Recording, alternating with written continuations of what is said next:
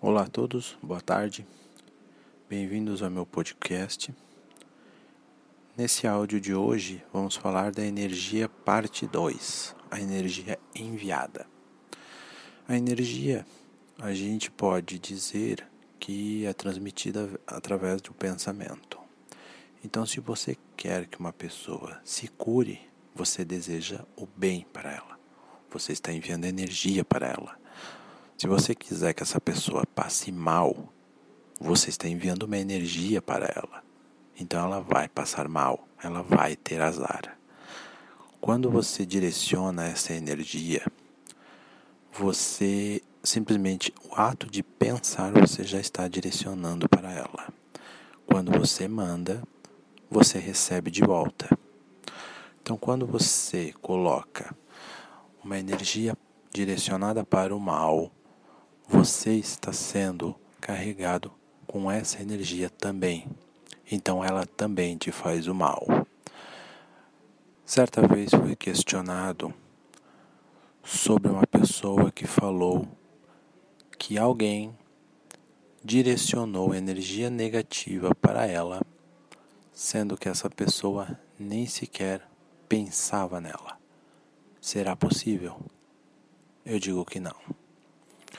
Porque para você enviar energia a alguém, esse alguém a quem você envia tem que se conectar a você. E essa conexão é feita através de pensamento. Então, se você pensa em alguém, você se conecta. Se você pensa energia negativa para ela, você se conecta a ela e envia essa energia. Mas, se você simplesmente ignora a pessoa, você não está conectado a ela. Então, quando alguém te diz que adoeceu porque você enviou uma energia negativa a ela, sendo que você nem pensou nessa pessoa, você ignorou totalmente essa pessoa, você ignora a existência desta pessoa, você não envia energia para ela. Tá? Você simplesmente só vai enviar para quem você se conecta. Conexão é pensamento. Quando você simplesmente pensa, você envia. O reiki é uma energia cósmica que os reikianos canalizam e transmitem. Quem está próximo está recebendo. Quem uh, está à distância precisa de estar conectado com o transmissor, ou seja, o reikiano. Então, quando os reikianos pensam em alguém, conectam-se a esta pessoa estão enviando reiki para ela. Quando alguém pensa no mal, ela envia energia mal, energia ruim. Aquela energia. Agora eu direciono uma coisa para você. Se você é daquelas pessoas que pensam em escrever aquelas cartinhas com ameaça, ou aquelas cartinhas de trânsito assim que dizem: "Ah, se você fizer errado da próxima vez, eu irei arranhar o seu carro, irei bater no seu carro". Essa energia desta carta, se uma pessoa que trabalhar com a energia quiser, você que escreveu mesmo não tendo assinado esta carta, você pode passar mal. Porque o usuário, o receptor desta carta, ele simplesmente pode pegar essa carta na mão, vai canalizar a energia dele, direcionar para a sua energia que tem endereço certo, que é você. Então pense muito bem quando você for fazer essa, vamos dizer, essa palhaçada de ficar mandando bilhetinhos, porque você se acha bom você acha que vai avisar, mandar aviso. Então você, se você pegar uma pessoa que ela trabalhe com energia, você vai se dar mal, tá? Se você é daquelas pessoas que gostam de estar tá, uh, pichando o muro das pessoas, aquela pichação tem a tua energia, não é só tinta, tem a sua energia.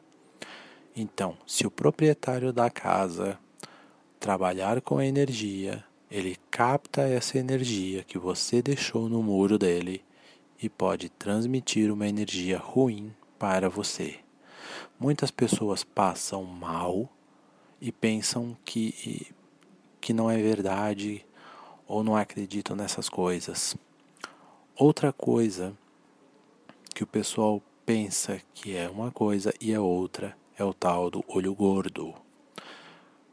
Quando você tem aquele vizinho, aquele amigo que olha para você e diz: Eu queria ter uma coisa assim, ele está fazendo duas coisas. Ele está se conectando a você, ele está tirando a tua energia e está transmitindo a energia dele, na verdade. Então ele está substituindo a tua, a tua energia pela dele. O ato dele querer, ele está sugando a sua energia. E você fica com a energia que ele transmite para você, que é uma energia ruim. Então, aquelas pessoas que sofrem com essa questão de vizinho, amigos, enfim, de pessoas próximas que estão olhando para você todos os dias, estão te sentindo, estão te tocando ou falando com você simplesmente, cuide com o que você fala para essas pessoas. Porque uma coisa é certa, quanto menos você fala, mais a tua vida caminha para frente. Então, se aquele vizinho, amigo, parente, seja lá o que for, você falou: "Ah, eu vou comprar um carro zero agora".